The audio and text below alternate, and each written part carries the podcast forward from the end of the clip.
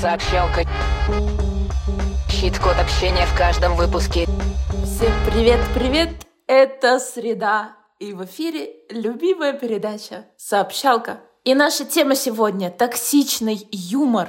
Как реагировать? Юмор — классный инструмент коммуникации. Он помогает расслабиться, установить доверие, что там он еще помогает сделать, Милана? Юмор позволяет поддерживать непринужденную обстановку в рамках коммуникации, но не всегда получается именно таким образом, потому что за юмором иногда может прятаться токсичная коммуникация. Да, и тогда он становится оружием против другого человека, что, конечно, разрушает коммуникации и вообще отношения. И это продолжение наших предыдущих тем. Отличное оружие манипуляции.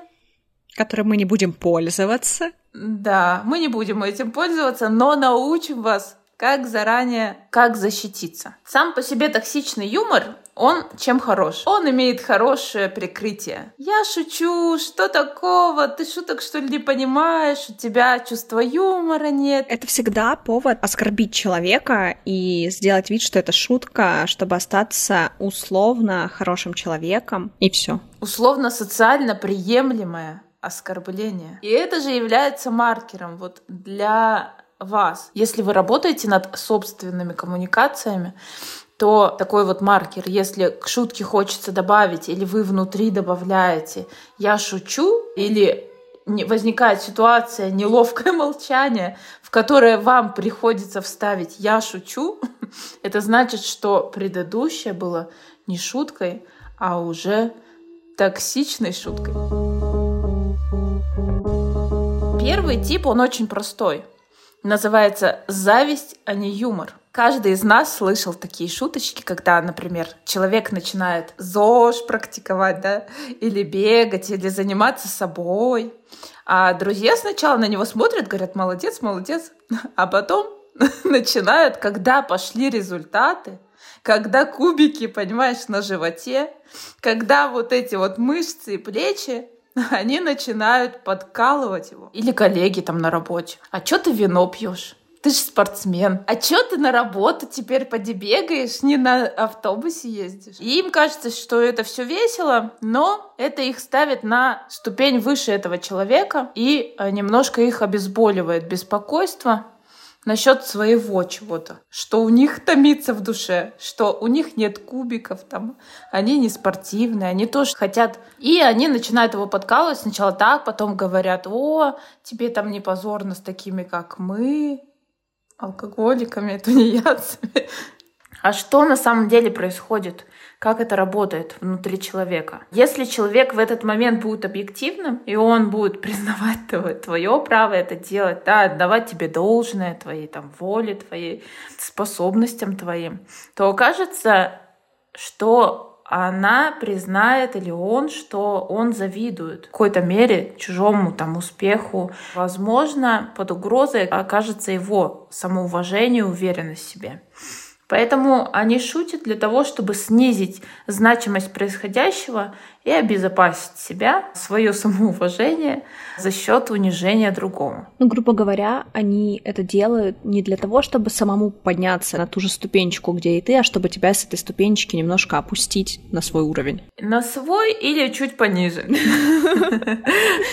И э, да, и как отвечать? Можно ответной шуткой, если это любимые друзья, то можно пошутить, либо прямо сказать нужно, что такие шутки вам неприятны, и попросить друзей, если друзья в адеквате, то они остановятся и они не будут дальше это продолжать. Второй вид, он очень распространенный, очень агрессивный. Это вот про нас с Миланой. Это когда агрессия, а не юмор. Когда-то нам с Миланой запретили быть агрессивными в детстве. Было такое. Да. Но зато научили нас пассивной агрессии. И вот как раз ирония, подтрунивание, подколки — это оружие пассивных этих агрессоров. Причин может быть несколько, самоутверждение, борьба за внимание, или человеку просто нравится, что все говорят, ах, ах, а как же ты смешно шутишь. А потому что вокруг нас тоже пассивные агрессоры, и они очень громко смеются всегда, когда мы так делаем. Тут еще понимаешь, в чем прикол? Обычная пассивная агрессия, которая не в юмор облицована, ее легко заметить, и она более неприятна и менее социально одобряема. А все, что это шутка, это, как мы уже начали говорить об этом, прям нормально, это в порядке вещей, и мы все так общаемся, и ты такой типа, немножко злой, такой со шпилечкой куда-нибудь в самую мякотку воткнуть, и вот э, посмотреть на это. И часто ты просто выражаешь таким образом свою агрессию, но не до конца. Иногда ты это делаешь в ответ на что-то, когда ты не можешь нормально ответить на такой, типа, ну ладно, шутку пошучу. Причем чаще всего это даже не выведено в осознанное что-то. То есть это просто норма общения, и никто не задумывается о том, что это может быть не очень приятно. Да, и это вообще очень сложно агрессора, атакующего, вывести на чистую воду. И обычно я вот сколько пыталась вспомнить этих ситуаций, а их было очень много, никаких претензий практически мы не слышим с тобой, да, Милан? Таких ну, случаях. Крайне редко. Это не знаю, что я должна сказать, чтобы мне претензию кинули. Хотя я вот объектов такого юмора видела грустных. Я видела прямую корреляцию между грустным лицом и этим юмором. Тоже видела корреляцию грустного лица и прям едких, очень едких шуток, но есть ощущение, что либо я не настолько едкая, либо вокруг меня люди, которые такие же, как я, дураки, пассивно-агрессивные, им, типа, они громче всех смеются над этой вещью. Ну да, например, если ты надо мной пассивно-агрессивно пошутишь, я не буду с грустным лицом. То есть я, то, я тоже буду смеяться, потому что я сама такой типец. Э, если тебя вырастили в такой среде, то ты довольно их нормально воспринимаешь, но это не значит, что это нормально. Да. И вот что делать, да, если вот встретился с Нелли и Миланой в прошлой жизни, вот против меня бы сработало вот следующее. Спросите у меня, почему ты такая колючая? Почему ты такая злая? Капец, я настолько сильно уйду в этот момент в саморефлексию, что это невозможно будет выйти оттуда. Да это капец!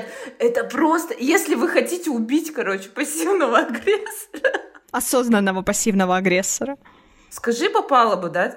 Капец. Я думаю, я загрузилась на очень долго. Мало того, чтобы я просто загрузилась, я пошла в... Я бы просто даже не ответила. Я такая, пипец. И вот это, знаешь, а, как тот мем с Леонардо Ди Каприо из «Острова проклятых», где он очень грустный. И вот это я буду.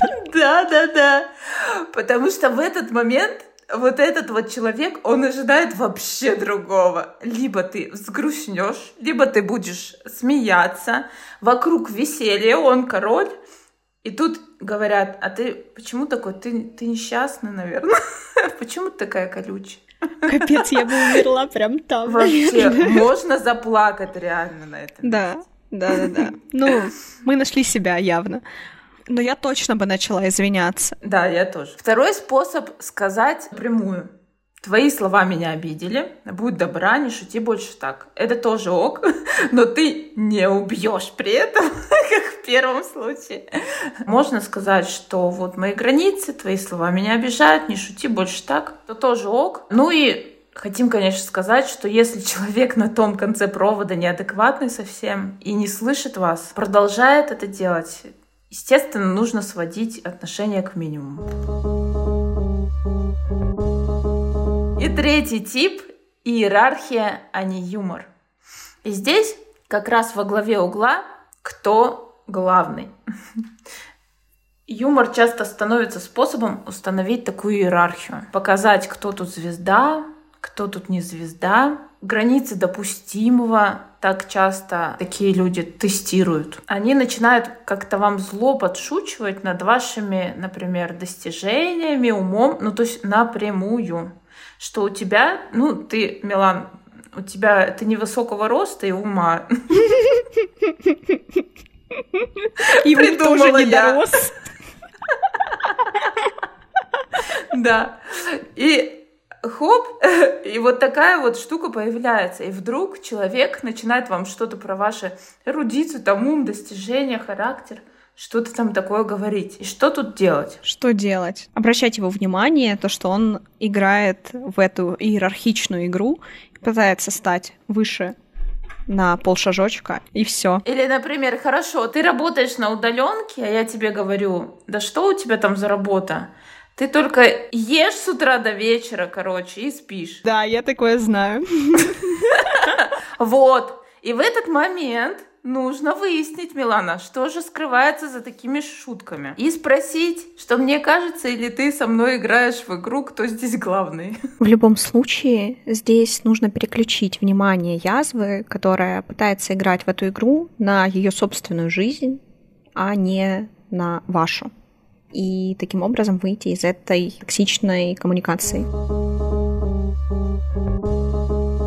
Вот у меня инсайт в, одно, в один момент случился прекрасный, а, что добрые отношения — это добрые отношения. А все оттенки сарказма, иронии и прочее — это повод разобраться в себе. С этого момента я тоже завязавший пассивно-агрессивный шутильщик. Ну вот, и я с того момента стала, у меня вот мурашки пошли, это правда. Щит-код сегодняшней сообщалки не юмори на людей, не юмори на людей. Бум-бум-бум-бум-бум.